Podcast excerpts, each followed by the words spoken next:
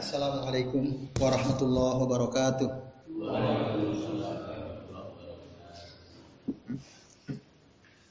Alhamdulillahi rabbil alamin wa bihi nasta'in ala umuri dunya waddin. Wassalatu wassalamu ala asrafil anbiya'i wal mursalin wa ala alihi wa ashabihi wa man tabi'ahum bi ihsanin ila yaumiddin. Asyhadu an la ilaha illallah wahdahu la syarikalah wa asyhadu anna Muhammadan abduhu wa rasuluh.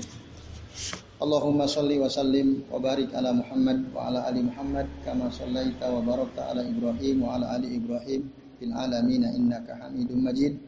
Rabbi israh li sadri wa yassir li amri wa hlul 'uqdatam min lisani yafqahu qawli amma ba'd. Bapak-bapak dan ikhwas sekalian, a'azani Allah wa iyyakum ajmain. Alhamdulillah pada malam hari ini atas izin Allah kita bisa berjumpa kembali di majelis kajian kitab Hilyatu Talibil Ilm. Dan insya Allah kita akan lanjut pembahasan pada halaman 50 betul ya? Paragraf terakhir ya. Ya mari kita perhatikan. Masih membahas tentang belajar kepada ahlul bid'ah. E, kata Syekh Bakar bin Abdullah Abi Zaid rahimahullah wa ma satartuhu lakahuna huwa min qawaidi mu'tad min qawaidi mu'taqidiyah mu'taqidika yakni akidati ahli sunnati wal jamaah. Jadi apa yang aku tuliskan di sini kata saya Bakar ya huwa min qaidi mu'taqidik. Ini merupakan kaidah atau bagian dari prinsip akidahmu keyakinanmu. Yaitu keyakinan atau akidah sunnah wal jamaah Wa minhuma fi al-aqidati salafiyah di Syekhul Islam Abi Usman Ismail bin Abdurrahman As-Sabuni di antaranya apa yang dituliskan dalam kitab Al-Aqidah As-Salafiyah yang disusun oleh Syekh Islam Abu Usman Ismail bin Abdurrahman As-Sabuni seorang ulama yang wafat pada tahun 449 Hijriah. Jadi abad kelima, ini udah abad ke-15 ya. Berarti berapa? 10 abad yang lalu. Jadi sejak 10 abad lalu ini pembantahan-bantahan terhadap ahlul bid'ah itu sudah di ya bahkan sejak zaman sahabat Nabi SAW. Maka dalam kitab Al-Aqidah As-Salafiyah dikatakan wa yubghiduna ahlal bid'ah alladzina ahdatsu fid din ma laysa minhu. Jadi para ulama dulu itu orang-orang dulu itu benci kepada ahlul bid'ah. Yubghiduna ahlal bid'ah. Mereka itu membenci ahlul bid'ah. Nah, itu ya. Alladzina ahdatsu fid din ma laysa minhu. Yang mengada-ada dalam agama dan bukan bagian dari agama.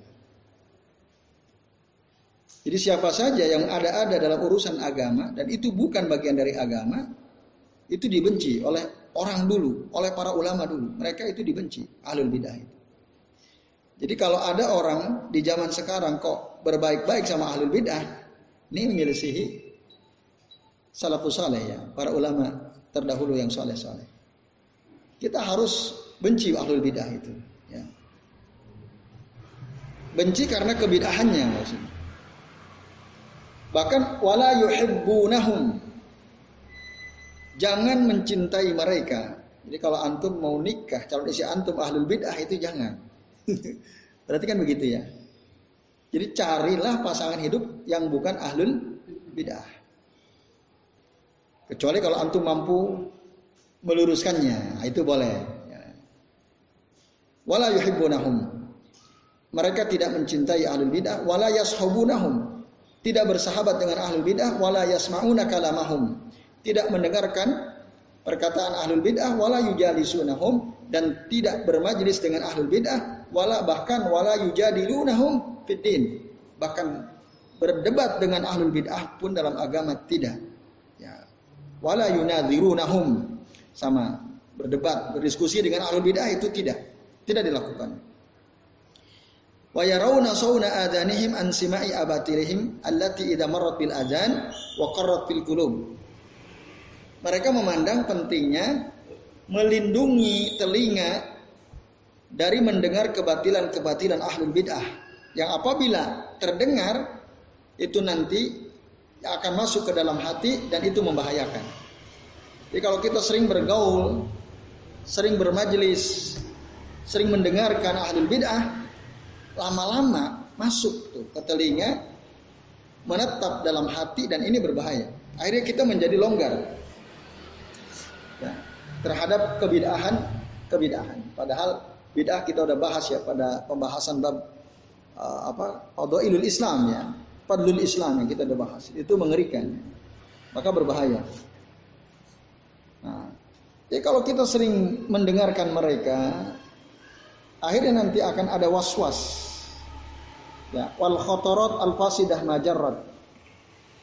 Yang merusak apa yang kita sudah yakini oleh karenanya Allah Subhanahu wa taala berfirman ya, dalam surah Al-An'am ayat 68 yang isinya adalah ya supaya kita tidak berdekat-dekatan dengan ahlul bid'ah.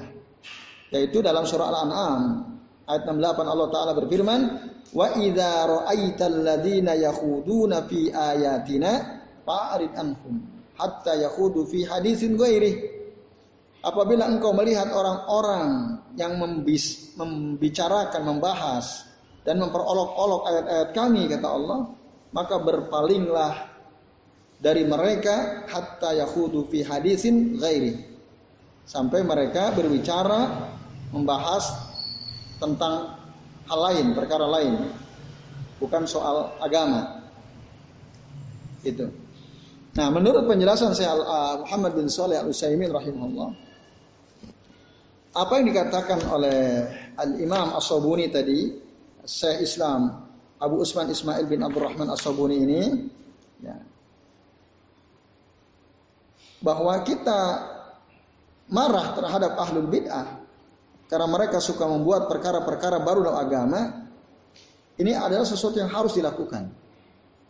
Hada amrun wajibun ala kulli muslim kata Syekh Utsaimin. Ini wajib setiap muslim dia membenci ahlul bid'ah. Itu. Karena dia bahaya itu, membahayakan. Membuat perkara baru dalam agama dan itu tidak diizinkan oleh syariat. Nah. Tapi jika kebedaannya tidak menyebabkan dia kafir, ya, kita boleh membencinya di satu sisi, tapi jika kita perlu juga mencintainya di sisi yang lain. Maksudnya ya kita nasihati dia gitu ya. Itu bentuk cinta kita kepada dia karena dia saudara kita, kita nasihati dia supaya dia menjauhi kebidahan, kebidahannya. Tapi bid'ahnya itu sendiri itu harus kita murka. Kita harus tidak setuju selama-lamanya. Ikut hal ya, dalam keadaan, dalam setiap keadaan, dalam setiap keadaan. Nah begitu juga kata Dulu para ulama salafus saleh tidak berteman dengan ahlul bid'ah. Nah,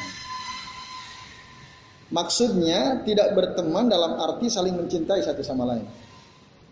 Itu yang dimaksud kata Syekh Utsaimin.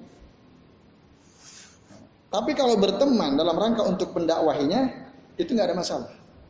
Gitu. Kan pertemanan itu emang kita karena senang kan sama teman kita. Kita sering kumpul bareng, duduk bareng, makan bareng, rekreasi bareng. Kita saling memotivasi gitu ya. Pertemanan yang begitu itu nggak boleh dengan ahli bid'ah. Tapi kalau berteman dalam rangka untuk mendakwahi dia supaya perlahan-lahan dia meninggalkan kebidahannya, dia paham bahwa itu ahli bid'ah, itu tidak ada masalah. Bahkan bagus gitu ya. Nah, ini ini saya kira penting penjelasan ini ya. Jadi, wah kita ini ahlul bidah kita benci tinggalin. Tidak mutlak gitu ya. Coba kalau dia tokoh sangat dominan gitu ya, bahkan dia cenderung provokatif. Kalau ada orang menentang bid'ahnya dia, dia provokatif. Nah, orang kayak gini betul-betul tinggalin. Tapi kalau hanya sekedar pengikut, kan Nabi sendiri dalam hadis menyebutnya ada dua kan. Man ahdasa fi amrina hadza ma laisa minhu fahuwa raddun ya. Ahdasa itu barang siapa orang yang membuat perkara baru, berarti pelakunya. Pelakunya. Tapi ada man amila dalam hadis yang lain, man amila amalan. Pengamalnya beda inisiator sama pengamal. Kalau inisiatornya, tokohnya, mungkin agak berat kita mendakwahi dia kan. Nah, itu kayak gitu itu memang mutlak. Sebaiknya kita tidak berteman dengan orang tersebut. Tapi ada orang yang ikut-ikutan sebenarnya. Ya, kaum muslimin, masyarakat gitu ya. Dia ikut-ikutan. Karena tokohnya begitu, dia begitu. Nah maka dia melakukan kebidahan. Nah, kita boleh bermusuhabah dengan dia, tapi musuhabatu dakwah. Itu ya. Kalau istilah Syekh Al Utsaimin uh, la yasabunahu suhbata ta'lifan lahu. Ya. Wa amma da'watuhu fala ba'sa. Tapi kalau kita mau mendakwahinya, gak ada masalah. Kita dakwahi dia. Lakin bisyaratin annaka idza ra'aita min solahihi ya, tahu watarkahu. Dengan syarat ya, kita berteman dengan ahlul bid'ah dalam rangka mendakwah itu ada syaratnya. Syaratnya adalah apa? Jika pertemanan kita dengan ahlul bid'ah tadi itu memang ada kemaslahatan, kita dakwahi dan mengandung kemaslahatan. Maka kita lakukan. Tapi kalau ternyata yang ada malah kerusakan, mafsadat bukan kemaslahatan, itu jangan. Kita mendakwahi tapi malah jadi rusak hubungan. Gitu ya. Apalagi dia mungkin mencatat semua omongan kita, lalu kita difitnah macam-macam, lalu dia lapor ke teman-temannya gitu ya. Padahal kita dakwahi dia. Nah, kalau kita melihat ada kerusakan mafsadat di situ, kita dakwahi malah terju, justru yang terjadi adalah fitnah, tinggalkan. Tapi kalau dia mendengarkan, oh begitu ya. Oh tapi saya dapat dari kiai saya begini. Iya tapi begini begini. Dalilnya ini, ayatnya ini, hadisnya ini. Lalu dia berpikir, nah maka orang begitu, walaupun awalnya ahlul bid'ah, kita boleh berteman dengannya. Karena ada kemas, kemaslahatan. Nah, itu ikhwas kalian. Azan ya Allah. Tentu yang tahu kita. Atmosfernya yang tahu kita nih. Teman ini bisa didakwai atau tidak. Nah, jadi larangan berteman dengan ahlul bid'ah itu tidak mut, sifatnya tidak mutlak. Lihat pertemanan yang seperti apa. Nah, bisa saya kira bisa ditangkap ya. Karena ada nanti sebagian orang, oh itu ahlul bid'ah jangan berteman sama dia. Lu tinggalin aja. Mutlak tinggalin. Nah, kalau begitu, kesempatan dia untuk mendapatkan informasi pembanding tertutup. Dan itu berbahaya, nanti akan memperbanyak ahlul bidah akhirnya. Gitu kan? Nah, kita bagaimana bisa meminimalisir para pelaku bid'ah jika kita menutup diri untuk mendakwahi mereka? Itu ya. Nah, ini memang ada kadang-kadang ada di kitab-kitab para ulama salaf betul-betul seakan-akan mutlak kita. Ini pun saya kira kalau kita ya kalau kita enggak baca penjelasan Syekh Utsaimin bisa jadi kesimpulan kita al bidah mutlak jangan temenin. Bisa bisa sangat mungkin. Ya kan? Ya. Ah, tapi apa yang dikatakan Syekh Utsaimin ini luar biasa ya. Jadi saya kira sangat penting. Jadi ya, kalau kita udah punya ilmu ya, dakwakan ilmu itu. Kita punya teman Tadi ya dia sebenarnya cuma ikut ikutan. Temenin dia, meskipun dia pelaku bidah temenin, dakwahi dia. Nah ini. Nah, itu ya ikhlas sekalian. Ah, iya. Ah. Kita kita sampaikan meskipun nanti mau diterima kan itu sudah Allah. Ya, betul. Hmm. Itu kalau kita tadi melihat memang ada kemaslahatan. Tapi kalau antum bergaul dengan tokoh alul bidah kan, nah, apalagi misalnya ilmu dia lebih tinggi dari kita kan, nah itu bahaya itu kayak gitu, bisa dipelokot kita kan. Nah, itu maka lihat dulu ya. Pun demikian dengan larangan kita mendengar perkataan mereka, larangan bermajlis dengan mereka, larangan berdebat dan berdiskusi dengan mereka, itu pun ya tidak mutlak. Artinya tidak mutlak itu wah harus begitu, enggak. Ini larangan yang sifatnya umum, tapi bagi orang-orang khusus, orang-orang tertentu Bisa saja dia bermajelis. Ya. Bisa saja dia berdiskusi, bisa saja dia berdebat. Nah, itu ya. Dalam rangka apa? Justru untuk membantah kebidahan-kebidahan mereka. Ya. Termasuk nanti baca buku-buku mereka. Kalau bagi orang yang awam belum kuat ilmunya bahaya. Tapi bagi orang yang sudah kokoh keilmuannya, prinsip-prinsip ah, akidah alusunnah dia udah kuat dia pegang, baca buku alul bidah, dia nanti dengan sendiri, oh ini nggak benar. Wah, ini nggak benar. Berarti kita kan bisa membantah ke ah. Ya, ya, ya itu. Kalau kita ilmunya udah kokoh. Sebenarnya ada beberapa video dari ahlul bidah ya. Saya kadang ingin gitu nge-share, lalu saya minta komentar ke teman-teman. Ini gimana? Coba bisa nggak mengkritik? Nah, cuman kadang-kadang khawatir malah termakan bidahnya. ya. Kadang Ustaz yang apa ya istilahnya yang katakanlah subhatnya terlalu dahsyat sekali. Ada di kelompok kajian kita aja masih ada yang nggak paham. Nah itu, itu, ya itulah. Ya, maka memang harus hati-hati ya. E, ketika kita berhadapan dengan ahlul bid'ah. Ya. Tapi tadi sekali lagi, kalau ilmu kita sudah kuat, prinsip-prinsip akidah ahlu sunnah wal jamaah kita sudah pegang, ya, sudah paham, bermajelis dengan mereka, berdebat dengan mereka, berdiskusi dengan mereka, mendengarkan perkataan mereka, bahkan membaca kitab mereka, itu kadang-kadang perlu. Dalam rangka apa? Untuk ya membantah pandangan-pandangan mereka berdasarkan apa yang mereka sampaikan. Nah kalau kita menutup telinga kita nggak mau dengar, dari mana kita bisa tahu mereka ngomong apa? Mereka berpandangan seperti apa? Nanti yang ada justru mukul kembali ke wajah kita gitu ya. Kita ngeritik orang ini, padahal alul bidah nggak pernah ngomong itu. Nah, ini ya. Jadi dalam situasi tertentu mendengarkan omongan ahlul bidah itu penting. Membaca buku ahlul bidah penting supaya apa? Kita tahu persis kebatilan-kebatilan mereka dan saat kita mau membantah, bantahnya telak gitu. Tidak hanya kira-kira oh dia ngomong gini, dia ngomong begini. Maka hati-hati. Kami sendiri pun beli itu kitab-kitab ahli bidah. Saya punya. Hurufat bahkan ahli hurufat saya punya. Kitab-kitab sihir saya punya. Tapi bukan untuk nyihir ya. Kitab dukun saya punya. Yang berbahasa Arab ya. Yang di kampung-kampung itu justru dijadikan pegangan kuat itu.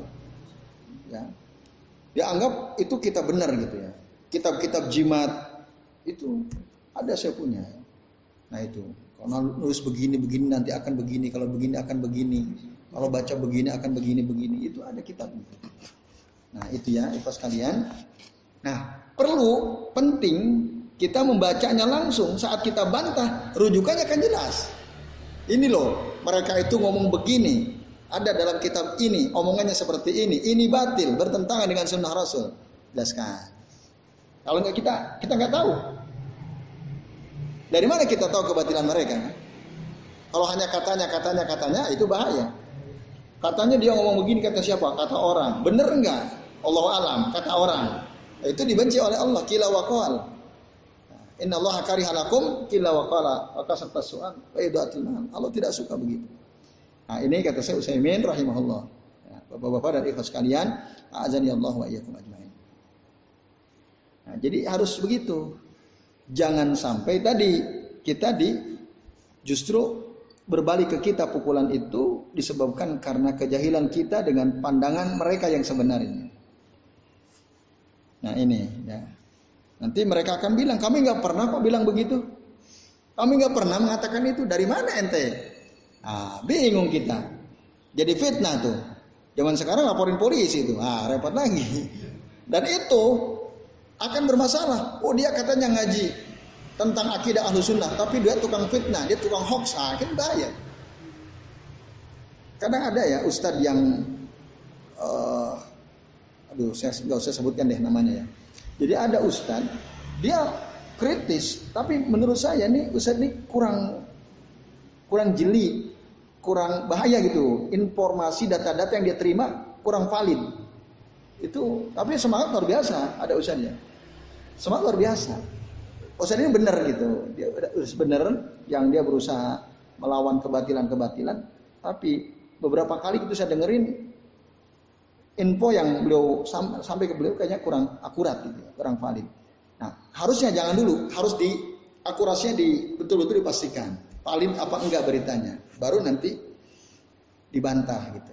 Nah, itu tadi akan berbahaya nanti pada akhirnya kalau di dunia kita di negeri kita ini ya soal pelaporan-pelaporan nanti. Gitu kan. Nah, oleh karenanya penting kita dengerin tuh YouTube-nya Ahlul Bidah dengerin boleh. Tapi kalau kita secara keilmuan sudah kuat. Kalau enggak terombang ambing, ya di grup yang tadi Mas Fajar cerita, di grup ya kita gitu ya. Ya karena ilmunya belum ini kokoh, itu gampang banget terombang ambing, gampang banget terpengaruh gitu ya. Nah itu maka hati-hati ya bapak-bapak dan ibu sekalian. Nah itu. Mana dasar bahwa kita sebenarnya boleh berdebat, boleh berdiskusi dengan ahlul bidah. Ada dalam Al-Quran, surah An-Nahl ayat 135. Ya, tentang prinsip dakwah. Nah, Allah Subhanahu wa taala kan berfirman, "Ud'u ila sabili rabbika bil hikmati wal mau'izatil hasanah wajadilhum billati hiya ahsan." Nah, serulah mereka ke jalan Tuhanmu bil hikmah dengan hikmah atau wal mau'izatil hasanah dengan nasihat yang baik atau wajadilhum dan berdebatlah dengan mereka billati hiya ahsan dengan cara yang yang baik. Itu Allah nyuruh debat, boleh berdebat.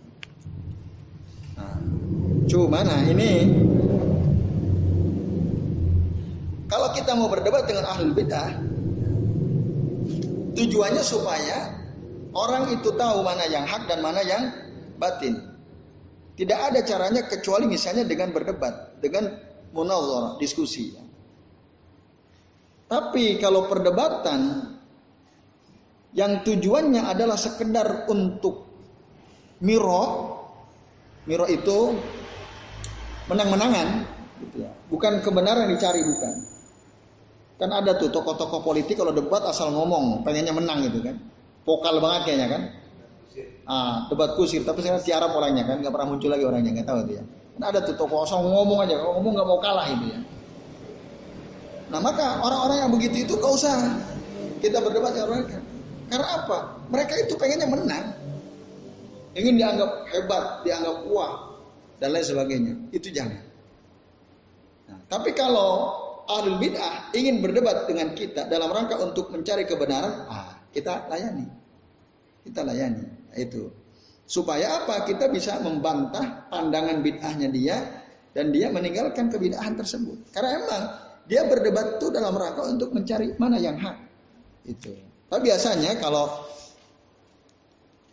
orang ini apa nanti gitu ya, terus mau berdebat, kalau dia tahu bahwa kita menguasai dalil, kemungkinan nggak mau dia, kemungkinan nggak mau dia, gitu.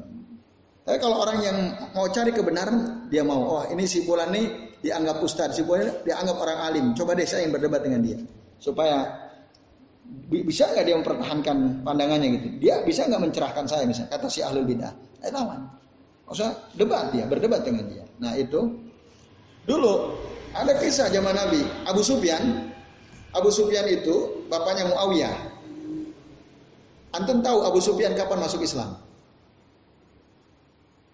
Waktu Fathu Makkah. Itu udah di masa-masa akhir. Rasul sudah dekat ajalnya. Yang mimpin perang Badar itu Abu Sufyan. Bapaknya Muawiyah. Nah, pernah suatu kali Abu Sufyan itu menantang berdebat dengan Rasul Sampai beliau tanya, "Aina afikum Muhammad, afikum Ibnu Abi Quhafa, afikum Umar?"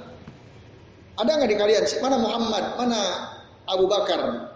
Abu Bakar tadi sebutnya Ibnu Abi Kuhafah. Bapaknya Abu Bakar itu Abu Kuhafah. Mana Abu Bakar, mana Umar? Afikumu, ada nggak di, di tengah-tengah kalian?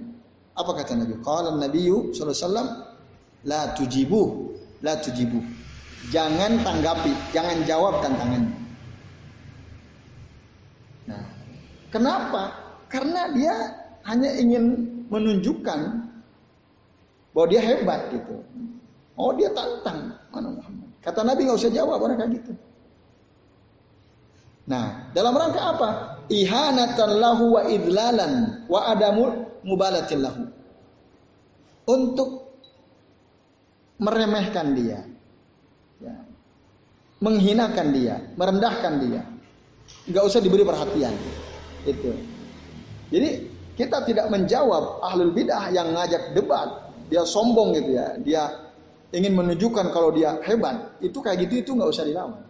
Karena nanti ya tidak akan berubah. Justru cara menjawab orang begitu, biarin aja. Kita hinakan dia, cuekinlah. Dah. Apa istilahnya? EGP, EGP ya. Emang gue pikirin.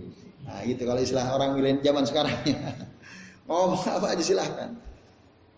Nah, tapi ketika dia menyampaikan suatu pandangan musyrik, syirik, ya, dia mengatakan bahwa Habal, Habal itu Tuhan yang paling tinggi. Kalau dia ibtakhor bisa nami, dia bangga dengan patung berhalanya itu. Nah kata, kata Nabi, nah kalau udah ngomong gitu, udah debat dia. Ya, debat dia, jawab tantangannya. Supaya apa? Dia diam. Ya, jangan diam kita. Kita harus harus bantah dia Allahu a'la wa ajal. Allah yang maha tinggi, Allah yang maha agung. Bukan berhalanya si Abu Sufyan itu. Nah, Allahu a'la wa ajal. Allah itu lebih tinggi, Allah lebih agung. Nah, ini ya ikhlas kalian azan Allah wa Nah, Abu Sufyan sempat berbangga-bangga. Walaupun saat perang Badar kalah, tapi saat perang Uhud menang apa kalah? orang kafir. Perang Uhud menang orang kafir. Mendapatkan kemenangan. Lalu bangga Abu Sufyan dengan itu. Ya. Kata dia, Yaumu Badrin liman. Wa yaumu Uhud liman. Lihaula'il musyrikin. Qalu lahu. Ya. La sawa'a qatlana fil jannah wa qatlakum finnar. Itu. Maka berkatalah orang-orang kepada Abu Sufyan ketika dia bilang perang Badar milik siapa? Siapa yang menang? Perang Uhud siapa yang menang? Liha ulal musyrikin untuk orang-orang musyrik. tidak sama orang-orang mati di antara kami kata para sahabat ada di sorga, sementara orang mati dan kalian ada dalam neraka. Kotlakum finnar. Itu, itu sejawab kayak gitu. Nah ini ya ikhwas sekalian, azan ya Allah wa Itu.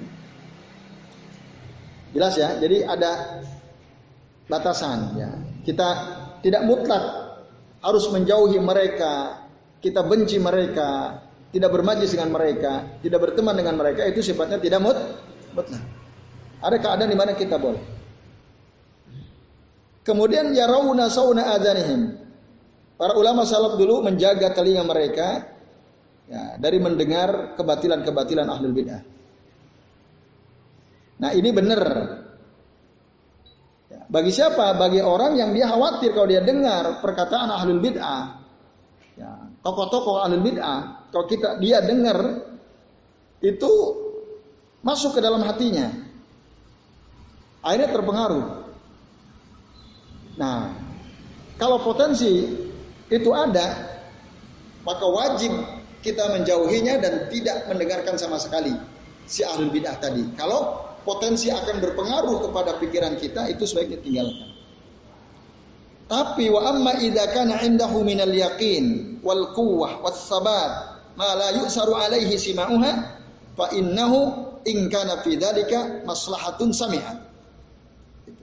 Dan adapun jika orang dia ya, punya keyakinan yang kokoh, ya, punya kekuatan ilmu, punya kemantapan, yang apabila dia mendengar perkataan ahlul bid'ah itu tidak goyah, kokoh dia. Nah, maka jika memang kita mendengar perkataan ahlul bid'ah itu ada kemaslahatan, justru kita dianjurkan untuk mendengar omongan mereka ahlul bid'ah. Dengerin.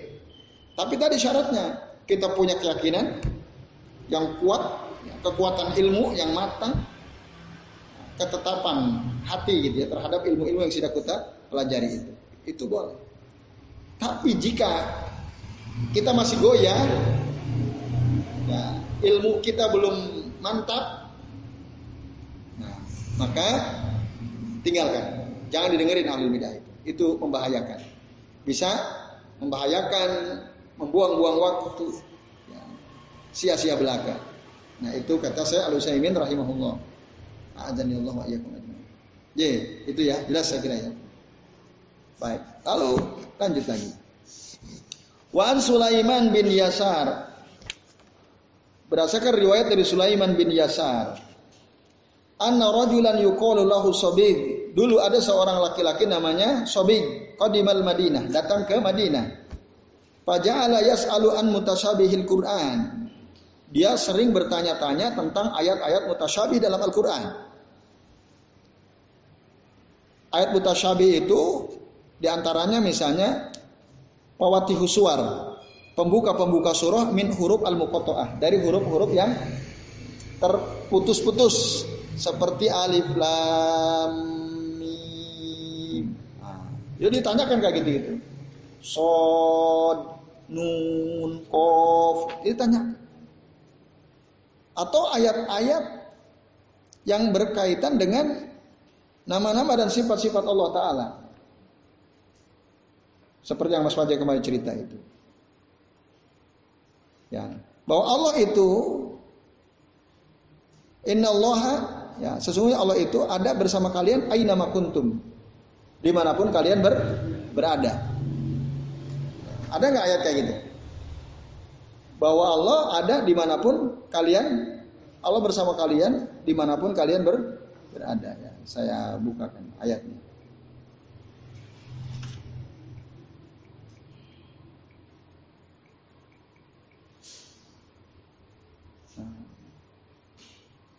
Wa huwa ma'akum ya, wa huwa ma'akum.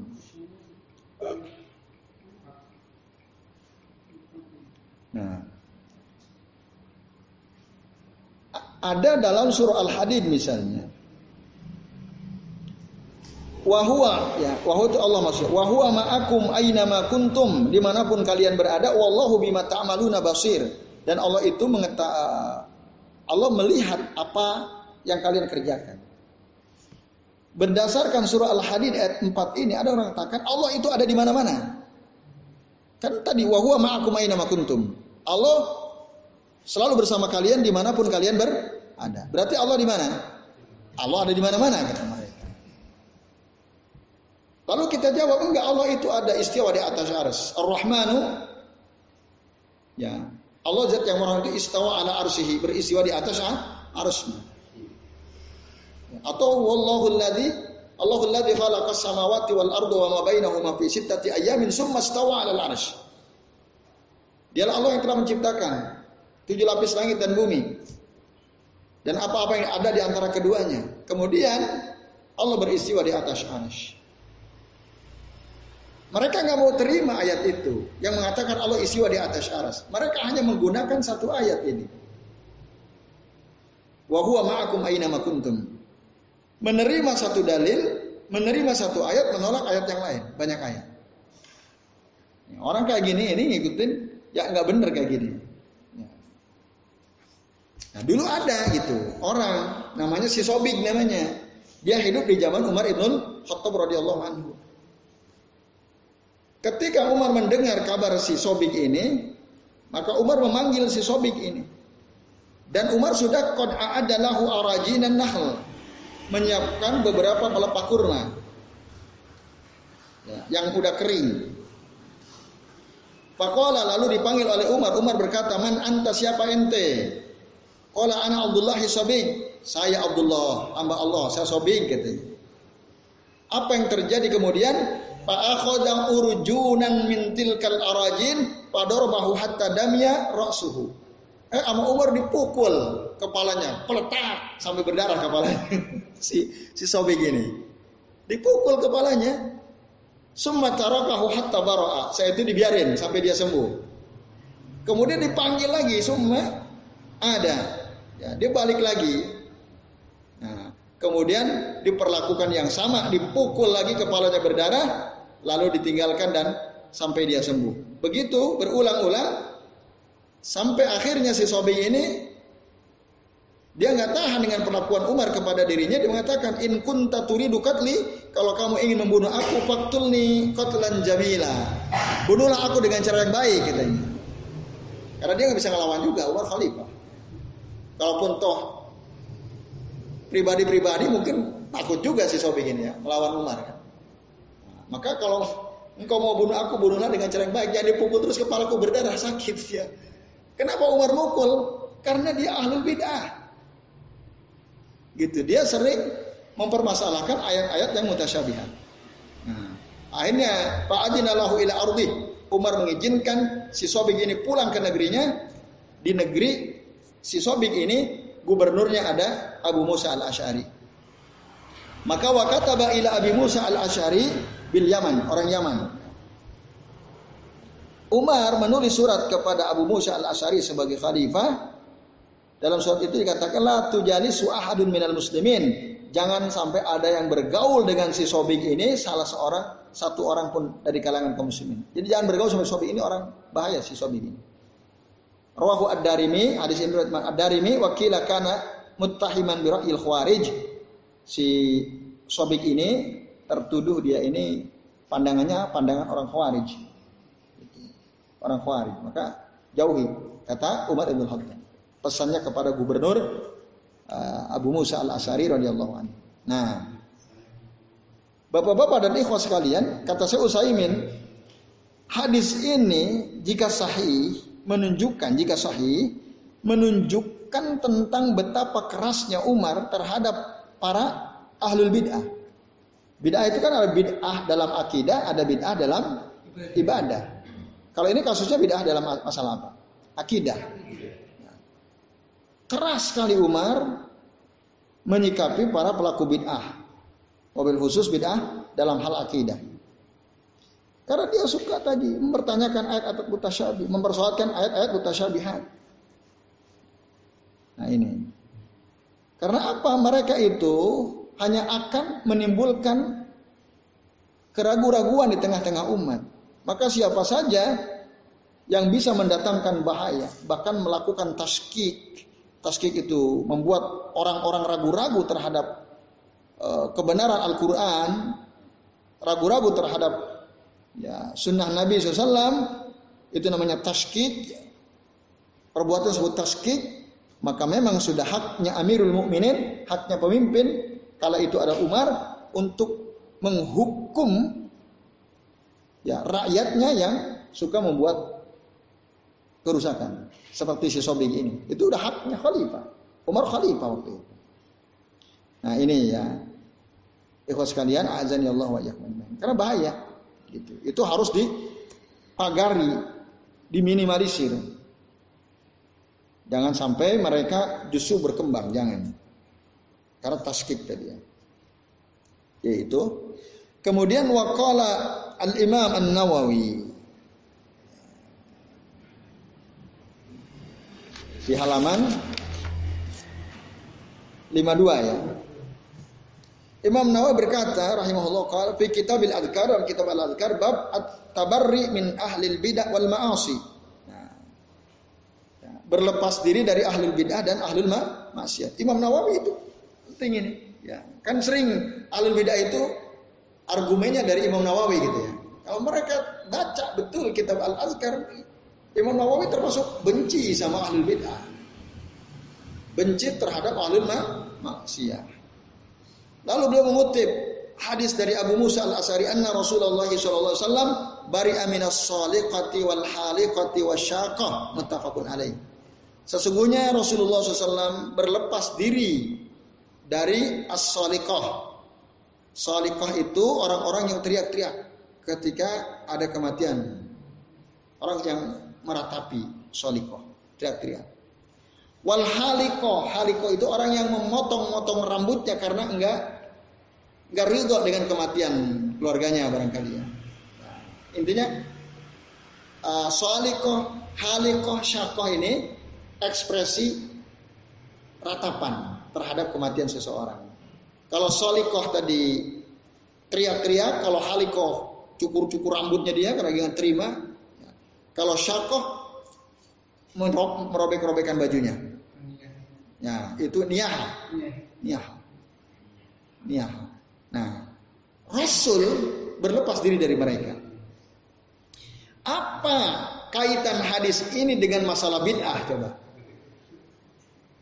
Imam Nawawi kan ngutip hadis itu, kaitannya dengan bid'ah mana coba? Ayo, bisa nggak antum? Ini apa ngambil ambil konek korelasi antara hadis ini dengan bid'ah coba kira-kira. Nah, meratapi mayat itu termasuk bid bid'ah. Gitu. Bid'ah ini bisa masuk bid'ah ibadah, bisa masuk juga bid'ah akidah. Kan kita ada bahas juga orang yang Jarir bin Abdullah kan mengatakan kita dulu pernah saya bahas juga di sini yang kajian Bulughul Maram. Kunna na'uddu al-ijtima fi baiti ahli al-mayyit ba'da dafnihi minan niyaha wa sunnat at-ta'ami minan niyaha. Saya ulangi. Kunna na'uddu al-ijtima fi ahli fi baiti ahli al-mayyit ba'da dafnihi wa sunnat at-ta'ami minan niyaha. Kita menganggap berkumpul di rumah ahlul mayit setelah dikubur si mayit itu lalu buat makanan bagian daripada ratapan minaniyah. Berarti kan tahlilan kan? Itu bagian dari ratapan. Kata sahabat Jarir bin Abdullah dalam hadis Musnad Ahmad bin Hanbal. Ulama hadis mengatakan ini sahih. Nah, itu. Tapi meratapi kematian seseorang juga bisa masuk bid'ah akidah. Di mana bid'ahnya? Yaitu dia menolak takdir. Dia nggak terima takdir Allah. Matinya seseorang ketentuan Allah apa bukan? Ketika orang nggak terima, ya orang yang dia cintai meninggal dunia berarti kan dia menolak tak, takdir. Nah ini bid'ahnya di sini. Kita berarti keimanan dia terhadap takdir nol. Harusnya kalau ada orang mati, meskipun dia ada orang yang sakit cintai itu, ya kita harus terima. Ini ketentuan Allah. Itu. Kok kita malah nggak terima? Berarti kita nggak terima tak takdir. Ah, di situ bidah. Makanya Abdullah bin Umar, ya, wa an ibni Umar baru atahu minal qadariyah hadis riwayat Muslim. Allah bin Umar itu juga berlepas diri dari kaum qadariyah. Kaum qadariyah itu siapa? Adalah kaum yang ya, menafikan takdir dari Allah Subhanahu wa taala.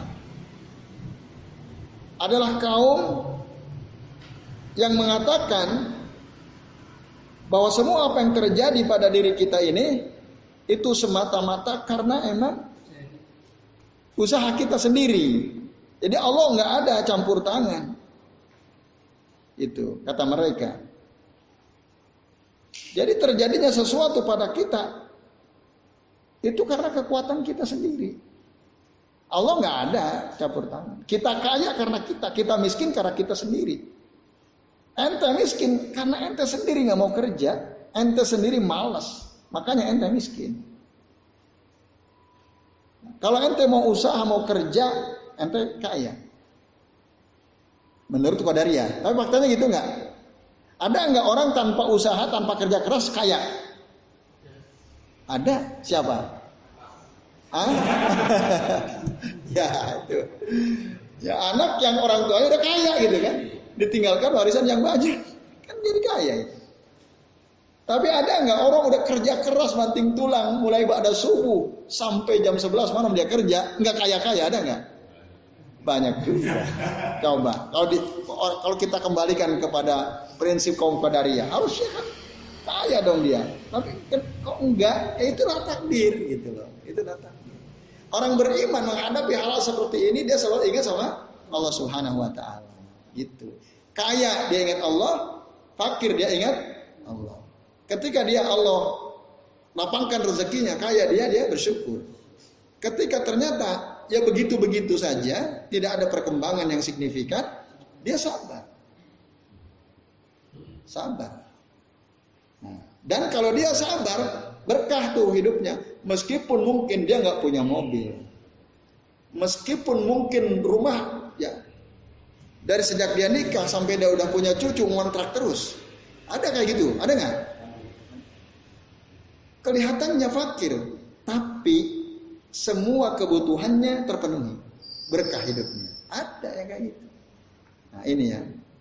Nah di sini fakta ini membantah keyakinan orang Qadariyah yang semua apa yang terjadi itu sesungguhnya dari usaha manusia sendiri Allah tidak ikut campur tangan. Itu. Nah, orang Qadariyah itu disebut majusi hadhil ummah. Kaum majusinya umat ini. Kenapa? Karena orang-orang majusi meyakini kegelapan melahirkan keburukan, cahaya melahirkan kebaikan. Itu, itu orang majusi itu. Keyakinan itu. Jadi dewa maka ada dewa kegelapan, ada dewa cahaya gitu. Nah, jadi kalau ada cahaya, ah, itu baik. Kalau gelap, mereka oh ini bahaya nih. Nah, itu dia kira yang menciptakan kebaikan itu cahaya.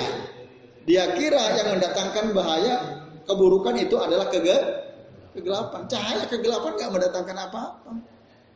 Nah orang Qadariyah itu disamakan dengan majusi hadhil ummah. Dalam hadis sebutkan begitu. Nah ini ya ikhlas kalian. Oke baik. Nah lanjut ya. Jadi wal amru fi hajril mubtadi'i bani ala muraatil masalihi wa takfiriha. Perintah untuk meninggalkan ahlul bid'ah itu dasarnya adalah dibangun berdasarkan apa? Memperhatikan kemaslahatan dan untuk memperbanyak kemaslahatan wadaful mafasiri wa takliliha dan dalam rangka untuk mencegah kerusakan dan meminimalisir kerusakan. Maka ahlul bid'ah itu tinggalin. Wa ala hadza tatanazzalul maswa'iyatu fi adamiha. Nah, oleh karenanya syariat turun dalam rangka apa? Untuk tadi menghapuskan ahlul bid bid'ah kebid'ahan. Sebagaimana dituliskan oleh Syekhul Islam Ibnu Taimiyah rahimahullah dalam banyak tulisan beliau di kitab-kitab beliau. Nah, maka apa yang dikatakan oleh Syekh Bakar ini kata Syekh Imin bahwa kita meninggalkan kebid'ahan ahli bid'ah dalam rangka untuk menghadirkan kemaslahatan sebanyak mungkin dan meminimalisir keburukan se sebisa mungkin. Ini artinya kita lihat berdasarkan kemaslahatan. Kalau ada ahli bid'ah di kampung kita, di lingkungan kita, nah Ya. Lalu kita meninggalkan dia itu lebih maslahat maka tinggalkan. Tapi jika kita temui dia, kita jelaskan yang hak dan itu mungkin gitu ya, ada potensi itu, mungkin dia terima karena dia mungkin selama ini kan hanya baca kitab-kitab yang sealiran dengan dia gitu ya, yang tidak sealiran dia nggak pernah baca, pada itu yang sebenarnya kuat dalilnya gitu ya. Nah, kalau potensi dia nerima itu ada terbuka, maka kita jelaskan. Jangan di dihajar. Hajar itu apa? Dihajar itu di kita bersikap apatis, ninggalin dia, berpaling dari dia itu hajar. Hajrul mubtadi namanya. Tidak kita ajak bicara, tidak kita tidak bergaul dengannya, kita cuekin dia, itu hajar. Nah, kalau memang ada potensi dia menerima kebenaran, kita jelaskan kebenaran. Jika dalam perbuatan kita menjelaskan kebenaran kepada dia ada kemaslahatan. Itu ya, ikhlas kalian. Maka dalam keadaan seperti itu jangan tinggalkan dia. Kita bergaul saja. Ngobrol sama dia, diskusi sama dia. Kita jelaskan. Itu ada orang-orang seperti itu. Karena kalau kita tidak terangkan kepadanya kebenaran, nanti dia akan tetap berada dalam kebidah kebidahannya. Nah ini kan sayang. Tapi kalau ada tokoh ahlul bid'ah, ya, kalau kita ajak debat dia, mungkin dia bisa jadi lebih pinter penguasaan kitabnya lebih banyak itu. Walaupun yang dia kutip pendapat tokoh-tokoh bukan kembali kepada Quran Sunnah. Nah, misalnya ahlul bid'ahnya pinter gitu. Nah, berarti lebih baik kita tinggalkan dia dan di situ ada kemas kemaslahatan. Itu ya. Apalagi jika di kampung tersebut ahlu sunnah semakin kuat. Para pelaku bid'ah semakin mengkerucut. Udah biarin aja, cuekin. Gak usah digubris. Gitu. Nanti ciut sendiri dia, bingung sendiri dia. Ada itu. Nah, ahlul bid'ah dia sendirian karena orang sudah paham sunnah, udah ngaji. Nah, itu penting. Nah maka kalimat terakhir di bab ini dikatakan wal mubtadi'atu innama yaksuruna wa yadharuna idza qallal ilmu. Ini pentingnya. Bid'ah itu semakin banyak, ahlul bid'ah semakin banyak, semakin nampak jika ilmu di kampung itu sedikit. Ya. Jika di kampung ini misalnya nggak ada ilmu, nggak ada kajian, gitu ya. Yang ya berdasarkan Quran Sunnah itu ahlul bid'ah akan semakin banyak itu. Ada pengajian tapi pengajiannya nggak jelas gitu ya. Kitabnya nggak jelas kitabnya. Ya. Pengajian yang penting ramenya itu kan ada tuh pengajian yang penting rame. Temanya terserah kiainya, ustaz yang diundang yang penting ra, rame. Rujukan nggak jelas rujukan. Dan pengajiannya hanya nggak rutin gitu, selapanan sekali atau semau maunya gitu kapan gitu ya. Nggak ada ilmu lah, hanya untuk rame-rame. Ketika kondisi masyarakat begitu, maka bid'ah itu berkembang. Bid'ah berkembang. Nampak. Kebodohan, kejahilan semakin meluas. Nah, itu ya. Wa fihim yaqulu Al-Islam Ibn Taimiyah rahimahullah. Dan pada mereka Syaikhul Islam Ibnu Taimiyah mengatakan, fa inna hadas sin fa inna hadas sin fa yuksiruna wa yadhharuna idza kasurat al-jahiliyah wa ahluha. Nah, sesungguhnya kelompok ini, kelompok ahlul bidah ini akan semakin banyak, semakin nampak jika kejahilan semakin banyak. Orang-orang jahil semakin banyak.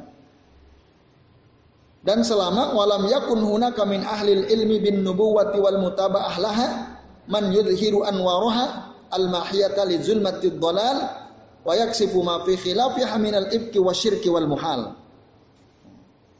Jika di suatu kampung itu tidak ada orang berilmu tentang sunnah-sunnah Nabi, tentang bagaimana cara ittiba kepada Nabi, tentang uh, orang-orang uh, berilmu yang mendakwahkan, menampakkan cahaya sunnah-sunnah Nabi yang bisa menghilangkan ke gelapan kesesatan atau bisa membongkar membuka perkara-perkara yang berselian dengan sunnah dari kebohongan kesyirikan atau sesuatu yang ya muhal. Muhal itu ya tidak mungkin mustahil gitu ya ya sekalian. Nah itu. Jadi kalau di kampung itu nggak ada orang berilmu nggak ada kajian sunnah nggak ada penekanan bahwa pentingnya kita itibak kepada sunnah, itu bid'ah pasti banyak. Maka beruntunglah jika di lingkungan kita, di masjidnya ada kajian sunnah. Itu sesuatu yang harus syukurin. Masih banyak nggak masjid-masjid yang tidak ada kajian? Banyak banget. Nggak ada kajian sama sekali. Nggak hidup. Ya, ya bid'ah itu semakin pasti semakin banyak itu. Kalau ilmu nggak hidup, kajian nggak hidup, kajian sudah nggak hidup, pasti bid'ah merajalela. Ada beberapa mahasiswa kuliah Jogja pulang. Ya, dulu sering ikut kajian itu. WA, Ustadz, Masya Allah. Beruntung sekali dulu saya waktu kuliah di Jogja. Sekarang saya udah pulang kampung, uh nyari kajian susah bukan main. Gak ada masjid lingkungan saya yang ada kajian. Yang ada ya bid'ah-bid'ah itu. Ya pengajian asal-asal begitu. Saya merindukan suasana kayak di Jogja katanya. Ada majelis ilmu, kitab yang dikajinya jelas, rutin. Wah, menyesal saya dulu katanya. Nah, tidak betul-betul memanfaatkan waktu saya untuk kajian, ikut-ikut kajian terus. Nah ini, pas sudah pulang bingung. Dan itu beda banyak sekali. Gimana cara memperbaiki keadaan seperti ini? Gitu? Ya antum jadi ustadznya.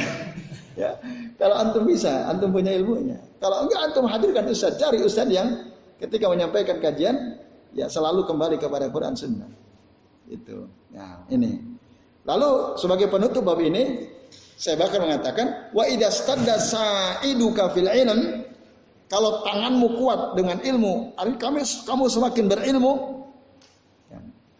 maka apa yang harus lakukan? Fakma anil mubtadi'a wa bid'atahu bilisanil hujjati wal bayani wassalam. Jadi kalau ilmumu semakin kokoh, lawan. Ahlul bid'ah itu harus dilawan dengan argumentasi, dengan penjelasan, dengan kedamaian. Itu. Ya itu ya ikhwas kalian azan ya Allah wa Jadi ada di suatu kampung, di kampung itu dulu bid'ah hidup. Lambat laun datanglah ke kampung itu ya orang yang punya komitmen untuk mendakwakan sunnah.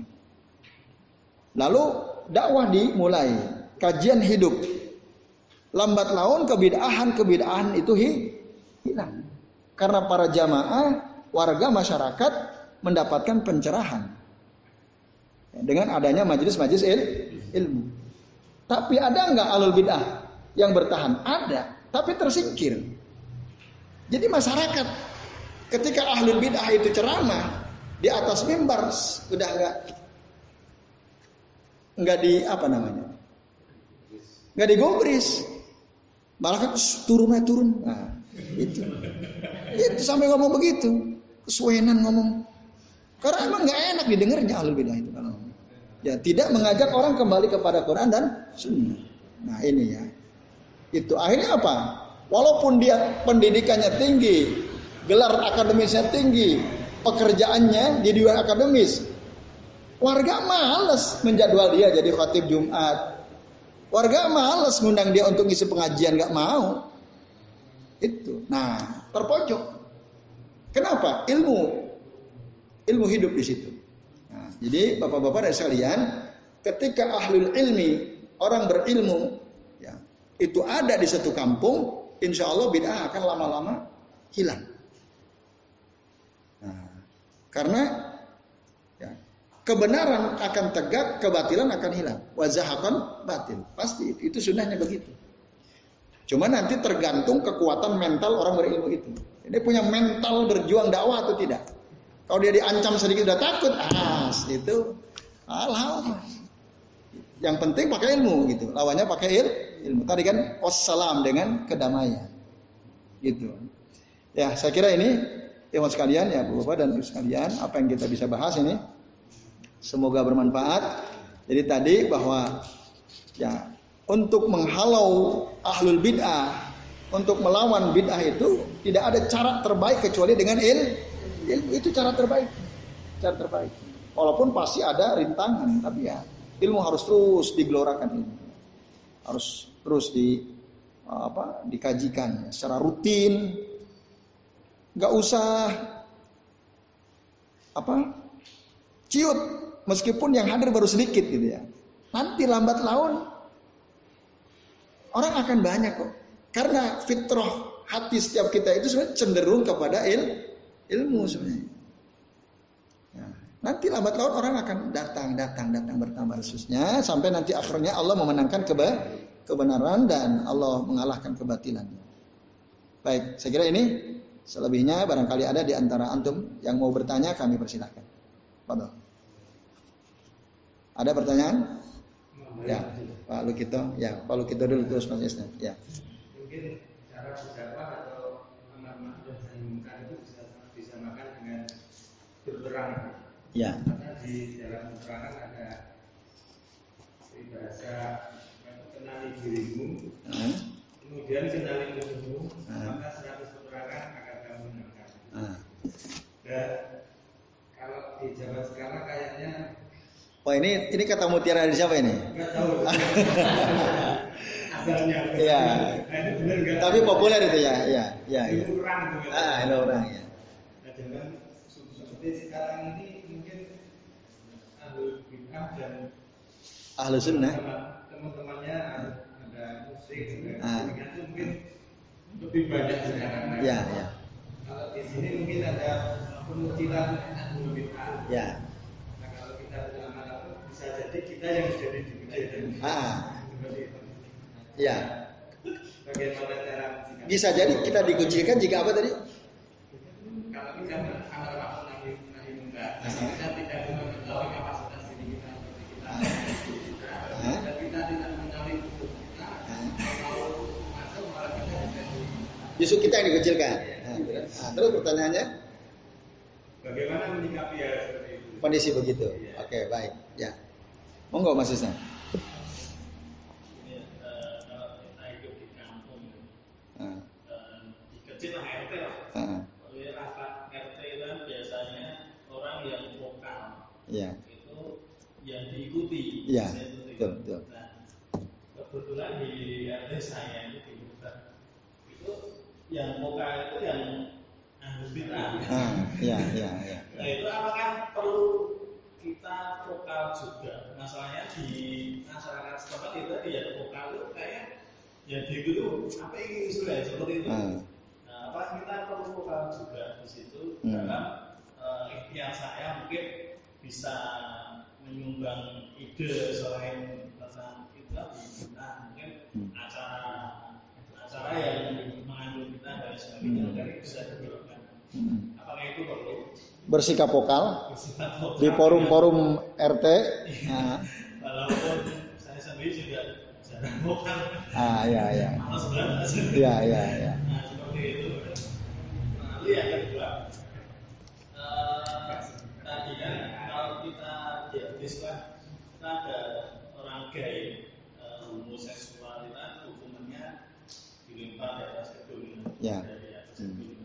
Dan apa kalau ahli bid'ah itu apa kita harus kan tadi eh, Umar apa itu? Umar, yang mukul si Sobik tadi ya. Pukulin. Ah.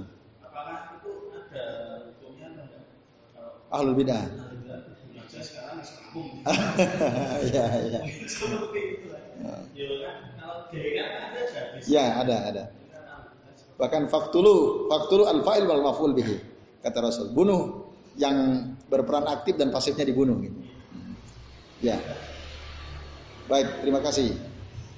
Eh, ada tiga pertanyaan ya. Pertama Pak Lukito tadi, menjikapi situasi di mana tadi ya ada ada ada semacam kata mutiara, kenali dirimu, kenali musuhmu, seribu peperangan akan kau menang, eh, seratus peperangan akan kau menang ya. Ya itu ada benarnya. Tadi kenali dirimu, maksud kenali kapasitas dirimu, gitu ya kalau kita mau tafsirkan ya. Kita kaitkan dengan ini. Orang dakwah amar ma'ruf nahi munkar itu memang harus punya ilmu dan harus ngerti kapasitas dirinya. Dan itu ayatnya jelas ada dalam surah Yusuf. Dalam surah Yusuf ayat 13 atau 113 ya. Coba ya kita bukanya. Buka deh, buka. Nah, supaya kita langsung lihat ayatnya.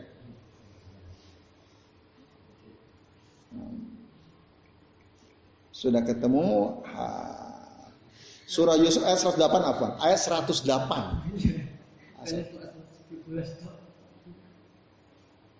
Sampai ayat berapa? Yusuf? Ah, ayat 108. Ah. Kalau gitu ada ketemu? Ah, coba baca antum. هذه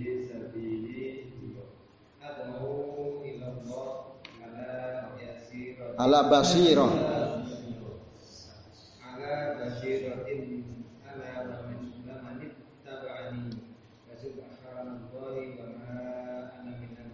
artinya artinya katakanlah wahai Muhammad inilah jalanku aku dan orang-orang yang mengikutiku mengajak kamu kepada Allah dengan yakin maksudnya Allah dan aku tidak termasuk orang-orang musyrik.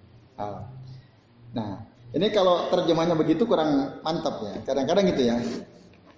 Jadi kul hadhihi sabili. Katakan Muhammad, inilah jalanku. Maksudnya apa? Dakwah inilah jalanku. Ad'u ilallah. Aku menyeru kepada Allah ala basirah. Ala basirah itu dengan keyakinan ya. Di sini terjemahkan dengan keyakinan.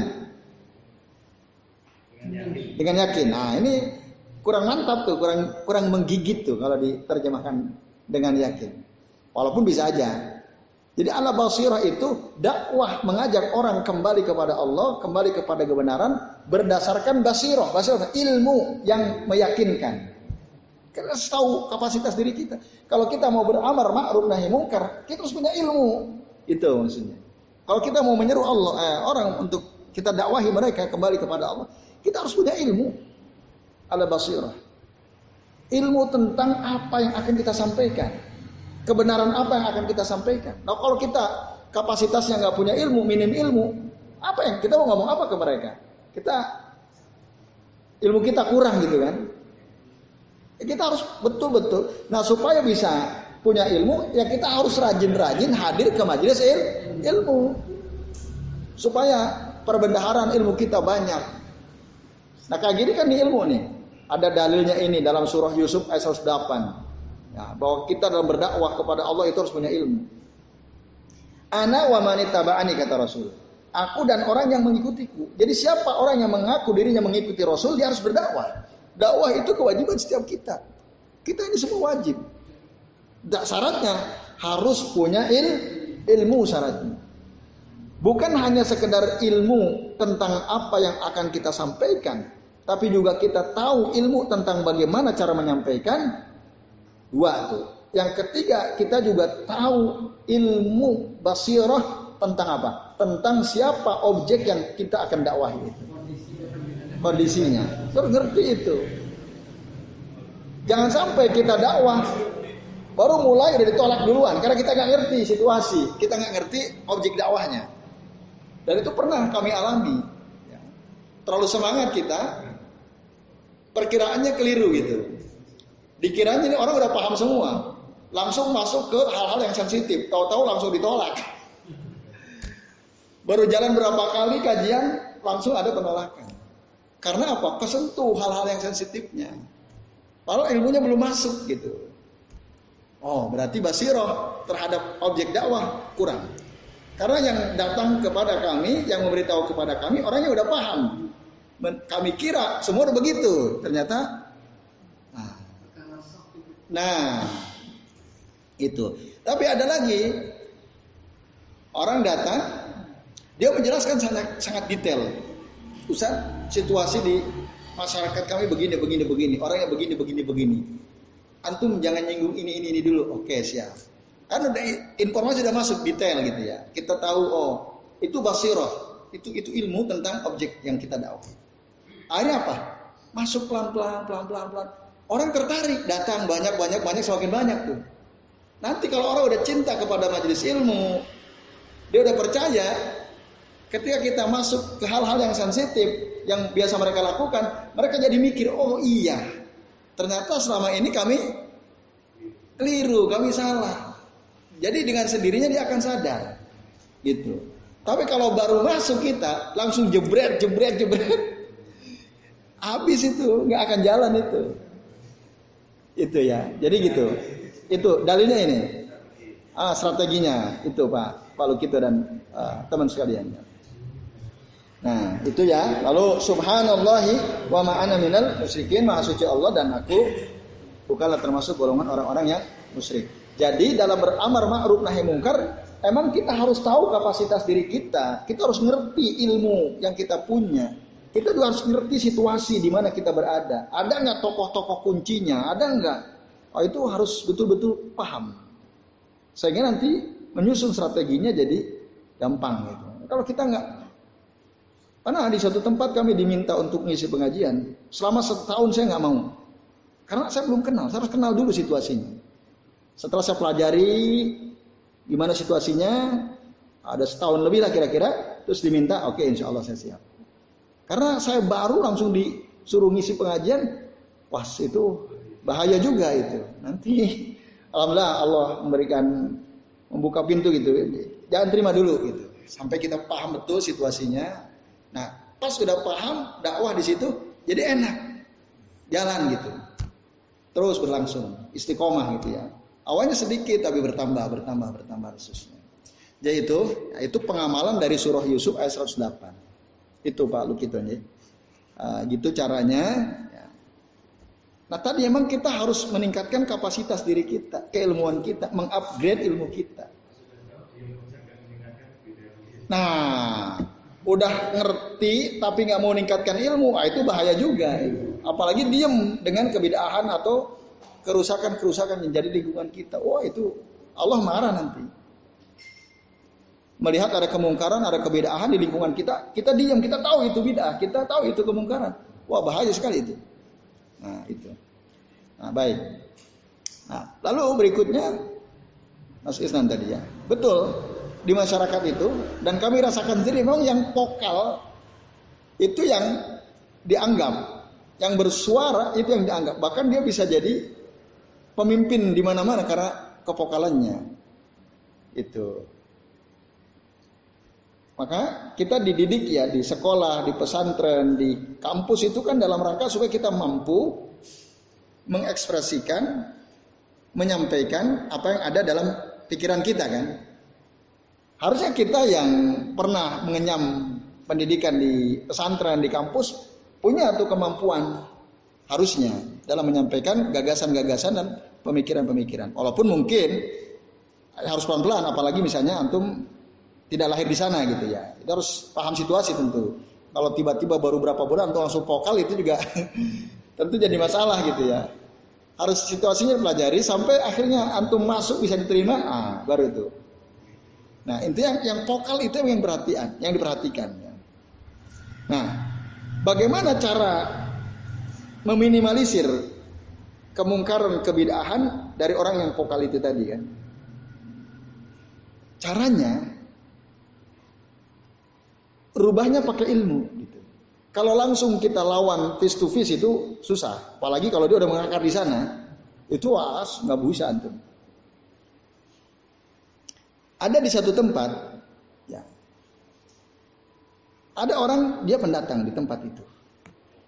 Di situ ada rutin ya pertemuan warga banyak gitu ya. Semua kebijakan kampung dibahas di forum itu. Ya, apa pun baik yang berkaitan masalah acara keagamaan, acara acara sosial diputuskan di forum itu. Ada orang vokal sekali. Kalau dia udah ngomong, ya orang udah setuju-setuju aja gitu. Jarang sekali ada bantahan gitu. Karena dia vokal, berani ngomong. Nah, padahal gagasan-gagasan orang yang vokal ini tidak selamanya baik gitu. Banyak hal yang bertentangan dengan syariat sebenarnya. Misalnya dia ketika ada dana dari pemerintah, yuk kita ada acara. Kan ada sum, subsidi dana ya untuk untuk kampung-kampung gitu ya. Apa? Orang vokal ini bilang kita ngadain dangdutan. Karaoke dangdutan. Kalau kalau pengajian bosan pengajian katanya gitu. Kita argumennya sangat rasional argumennya. Ya kan? Dangdutan kan kita jarang biar rame lah hidup kampung kita gitu. Padahal pengalaman yang sudah-sudah ketika ada hajatan nanggap dangdutan yang terjadi apa? Banyak anak muda mabok, berkelahi. Itu sesuatu yang sudah diketahui gitu. Tapi yang lain karena mungkin mau ngomong nggak berani, nggak punya nyali mau ngomong, sebenarnya setuju dia nggak punya nyali, akhirnya kalah sama vokal. Nah, tapi kodarullah orang vokal ini, nah ini ini suatu situasi yang menguntungkan. Orang yang vokal ini mau ikut ngaji. Nah, ini penting juga. Mau ikut hadir di majelis ilmu yang seperti ini. Nah, akhirnya si orang pendatang ini ya tentu dia bersyukur. Karena si pendatang ini kan diminta untuk ngisi kajian kan rutin dan itu rutin ada kitabnya jelas pakai kitab gitu ya Bahkan jamaahnya semua pegang kitabnya. Hadis-hadis Nabi yang dibahas. Kan masuk tuh di situ. Ya. Misalnya ada pembahasan tentang hadis barang siapa yang orang hidup di satu kaum lalu di kaum itu ada kemungkaran dan orang itu orang kampung itu tidak menghentikan kemungkaran itu padahal sebenarnya mereka mampu menghentikan kemungkaran maka Allah akan meratakan azabnya kepada mereka. Masuk tuh kan? Contoh apa kemungkaran katanya? Dangdutan, ah, mabok, ah, kena tuh. Kena situ. Kalau semua orang diem, ada kemungkaran, Allah azab, Allah ratakan azabnya. Yang vokal tadi hadir di situ. Kira-kira dia mikir atau tidak? Harusnya mikir. Tapi karena itu rutin dan dia so ikut, akhirnya mikir juga dia. Oh, nah itu bisa merubah. Itu bisa meminimal di situ itu satu keuntungan tuh. Kalau yang vokal ada di majelis itu. Nah tugas beratnya Mas Isnan adalah bisa nggak antum nah, mengadakan majelis atau misalnya ada masjid sana, yuk adain pengajian takmir yuk. Kalau bisa rutin pengajiannya. Nah kalau bisa pakai kitab. Mungkin nggak nggak harus antum atau kalau antum bisa syukur antum yang maju, gitu kan? Nah nanti lambat laun, cuman antum harus kalau antum yang isi lebih baik karena antum paham situasi kan. Kalau misalnya antum undang orang, Antum harus sampaikan dengan detail keadaan kampung itu. Kira-kira gimana tuh? Mungkin atau tidak kan itu? Nah, ya bisa. Tapi antum harus detail kepada orang yang akan antum ajak ngisi di situ situasinya, supaya nanti pelan-pelan gitu. Nah itu nanti yang akan merubah dengan ilmu, dengan ilmiah gitu ya. Jelas rujukannya syukur-syukur tadi pas ngajinya itu pakai kitab gitu. Itu pengalaman yang kami alami ya. Jadi untuk merubah itu emang begitu. Dakwah pakai ilmu. Ya, ya syukur-syukur masa yuk ajak pakai supaya kita ngomong itu nggak bukan berdasarkan pikiran kita, tapi kita hanya menyampaikan dan menjelaskan berdasarkan apa yang dijelaskan oleh para ulama. Itu. Itu ya caranya begitu caranya. Kalau kita lawan pakai vokal, belum tentu kita bisa, belum tentu. Ya. Nah, sikap kita terhadap ahlul bidah itu kalau homoseks tadi jelas hukumannya lempar dari tempat tinggi atau dibunuh dia. Kalau ahlul bidah ada nggak rinciannya? Nggak ada. Makanya ditahzir tadi. Rincian dalam Al-Quran atau hadis Nabi, ahlul bidah itu dihukum begini begitu, nggak ada. Nah itu dikembalikan kepada pemimpin. Kebijakan Umar, pukul kepalanya. Itu kebijakan. Nah, kebijakan pemimpin. Sampai akhirnya dia kapok sendiri kan. Itu. Maka kalau ada di satu lingkungan al bid'ah, ya pemimpinnya. Kalau kuat pemimpinnya orang berilmu, bisa dipanggil itu si alul bid'ah tadi. Atau setidaknya suburkan ilmu di situ. Ilmu dihidupkan di situ dengan sendirinya si ahlul bid'ah tadi akan terkucilkan dengan sendirinya tanpa harus dihukum pun dengan sini begitu. Kecuali kalau dia provokatif. Nah, tapi jumlah dia minimal provokatif, sementara di situ mayoritas kaum muslimin udah mengenal sunnah, apalagi tokohnya, RT-nya, RW-nya, kadusnya, mengenal sunnah, ah, itu bisa dipanggil. Itu dihukum sesuai dengan kebijaksanaannya. Kalau Umar kebijaksanaan pukul kepalanya. Nah itu. Tidak tidak harus sama ya, tidak harus dengan cara seperti itu.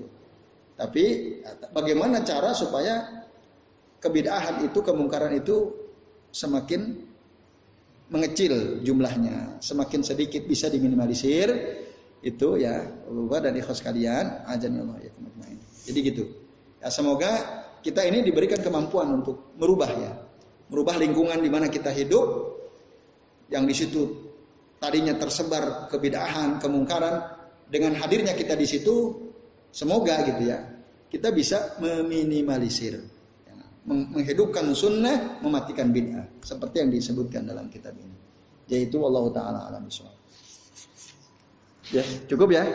Baik, Bapak-bapak dari host sekalian, saya kira ini yang bisa kita kaji. Semoga bermanfaat. Terima kasih atas perhatiannya. Mohon maaf bila ada kesalahan. Uh, sebelum waktu saya kembalikan ke Mas Yoyo selaku pembawa acara. Ya, kami akhiri Wassalamualaikum ala Muhammadin wa ala alihi wa baraka alaihi ajma'in billahi taufiq wal hidayah. Wassalamualaikum warahmatullahi wabarakatuh. Waalaikumsalam.